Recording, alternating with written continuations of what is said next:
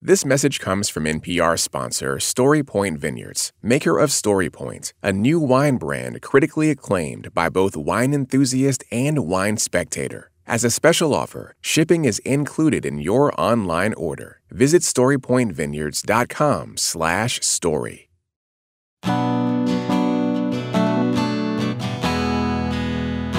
StoryCorps founder Dave Isay likes to say a microphone can give people the license to talk about difficult things that might otherwise never be explored. We've seen this time and time again over the last 16 years of recording people in conversation with one another. And so this season, we're listening in on challenging moments between loved ones and friends as they try to bridge divides, build connections, and come to a deeper understanding of one another.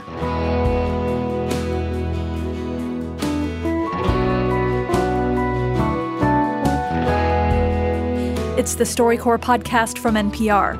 I'm Jasmine Morris. And this week, how a single night divided one family for decades.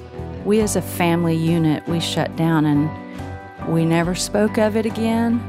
No one ever explained to me what had happened. All I know is she came home and we started our lives over. Glennette Roselle and Jennifer Mack are talking about their mother, Minnie Jo Wallace, who raised them and their two older siblings outside of Oklahoma City during the 1970s. They remember their mom as a hardworking woman who liked to let loose from time to time. In her younger days, she used to love to dance, and she would get up and show you in the living room how she could cut a rug, as she called it. She said, We cut rugs. Yep. Minnie Jo also loved to go out dancing with her husband, the girl's father, Glenn. But some nights, Jennifer and Glennette could hear their parents fighting. Then, one Valentine's Day in 1977, things escalated. Their mother shot and killed their father. At StoryCorps, Glennette and Jennifer sat down to remember that night. Jennifer was 10 years old at the time. Glennette was only seven. And this was the first time they'd spoken about it in detail with one another. One night, I remember us coming home from tumbling practice.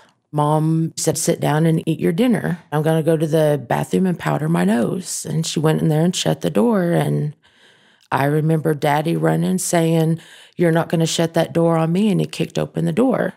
They were arguing, and she was trying to get to the phone and call the police. And he yanked the phone out of the wall. I remember hearing a boom, boom and then something whizzing by my arm and hitting the butter dish, and then daddy collapsing right in front of me. I didn't understand what was happening.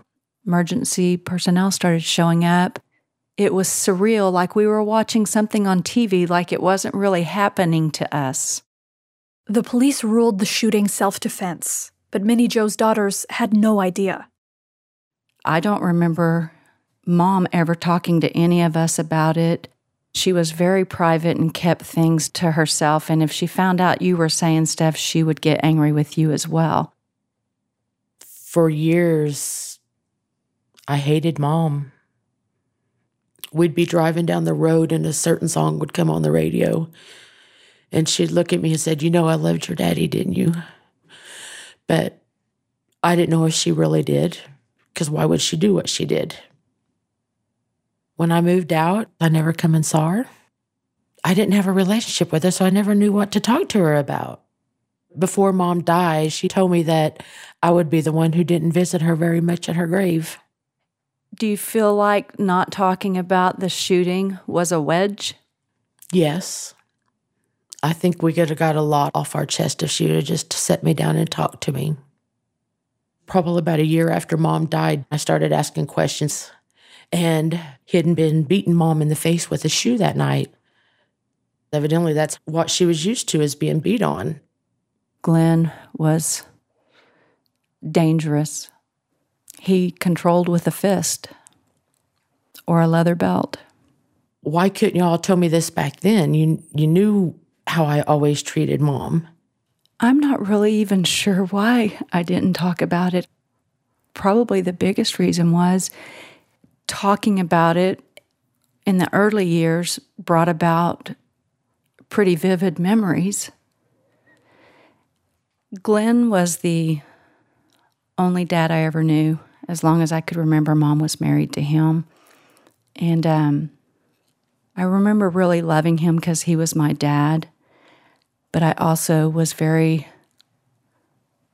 uncomfortable around him because even as young as I was, there was a little part of me that was always fearful of him.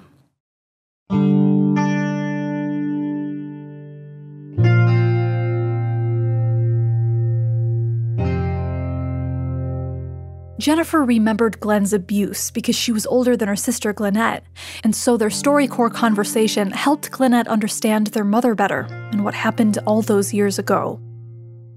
I knew she loved me, but she was too afraid to talk to me. And I know now how Mama felt. She was our protector, a strong woman who would do anything for her family. And I wish I would have hugged her more, done more with her, loved her more. Next, we'll hear how the effects of that night, and the secrecy surrounding it, reverberated through the generations of this family. We'll be right back.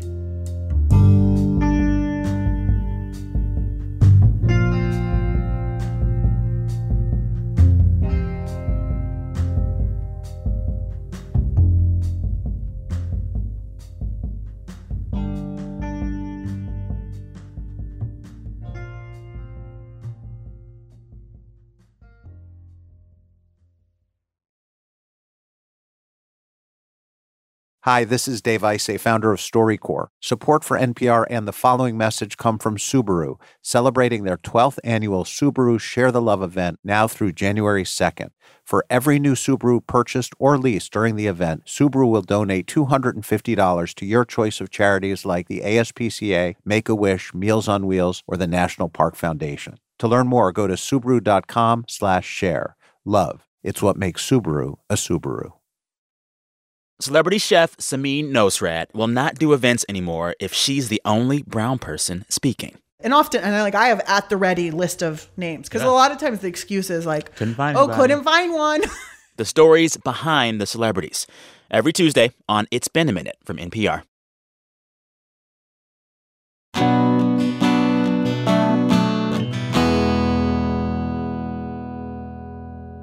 After Jennifer Mack came to StoryCorps with her sister, she sat down for a second conversation. I'm Jennifer Mack. I'm in Oklahoma City, and I'm here with my daughter, Whitney Cotton. I'm Whitney Cotton, and I am here with my mother, Jennifer Mack. We're not the typical mother daughter pair. So, what do you think is the strongest part of our relationship? Uh, honesty. Honesty, but not when it came to this family secret. For years, Jennifer was guarded about the shooting. But once she and her sister started talking about it, Jennifer began talking to her daughter too. Do you remember when you first learned that grandma had shot her spouse, my stepfather? I was about 11 or 12. Grandma was still alive, and I was told by my cousin. I remember feeling sad that it came from somebody besides me. I spent so many years following the shooting, trying to figure out who I wanted to be. And part of that time period was raising you. And I always wanted to be able to be that open family that could talk about stuff. And the fact that you had found it out from somebody else made me feel like that opportunity was missed. Were you ever fearful of grandma? No. I was never afraid for my safety with grandma. I was really proud of her because, you know, when you when people talk about abusive situations and how there's always this victim of a woman, I thought, you know, my grandmother was not that victim. She stands up and she fought back. And it never occurred to me to ask about it and ask about how much did she go through prior to that that led up to her saying, okay, enough is enough. What made her get to that point that that was her only option out? It didn't occur to me that those were questions that I might have. until I got there myself. And I realized that I'm in the same cycle. In college, Whitney found herself in an abusive relationship, and the one person she wanted to talk to was her grandmother, Minnie Joe. And by that point, she was gone. And I just kept thinking that I put myself in a situation I shouldn't have been in, and my mother taught me better than this. It makes me feel like a failure. That this thing she ran from, that I ran straight into it. My mom wasn't a failure. Strong women can can get caught in those situations where it's difficult to get out of. And I am hopeful when the time is right that you are going to experience that good husband that she never got, and it'll be easy. Then it'll be hard. And then it'll be easy again. And then it'll be hard again. But it will be very fulfilling. I can only hope. With you and my grandmother, I feel like I am a stronger woman because you all went through that. And I got to learn from that.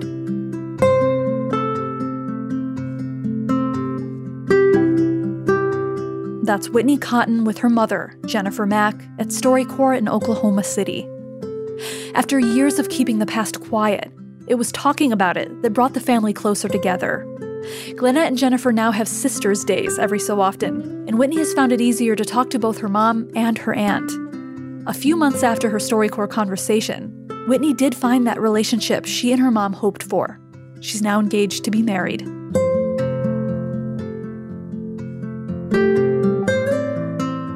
If you want to have a conversation with someone in your life, maybe ask a question you've always wanted to or say the thing you've been meaning to say, let us know. Write to us at podcast at storycorps.org or leave us a message by calling 301 744 TALK. That's 301 744 T A L K. You can also use our free StoryCorps app to start the conversation. Use the keywords difficult conversations so we can find it. That's all for this episode of the StoryCorps podcast. It was produced by Aisha Turner and edited by me, Jasmine Morris, with scripting help from Sylvie Lubow. Our podcast producer is Jud Esty-Kendall. Our engineer is Jarrett Floyd. Our production assistant is Eleanor Vasili. Zara Krim is our intern. Fact checking by Natsumi Ajisaka, and special thanks to StoryCorps facilitator Kevin Oliver. To view original artwork created for this season, go to storycorps.org, where you can also find out what music we used in this episode. For the StoryCorps podcast, I'm Jasmine Morris. Thanks for listening.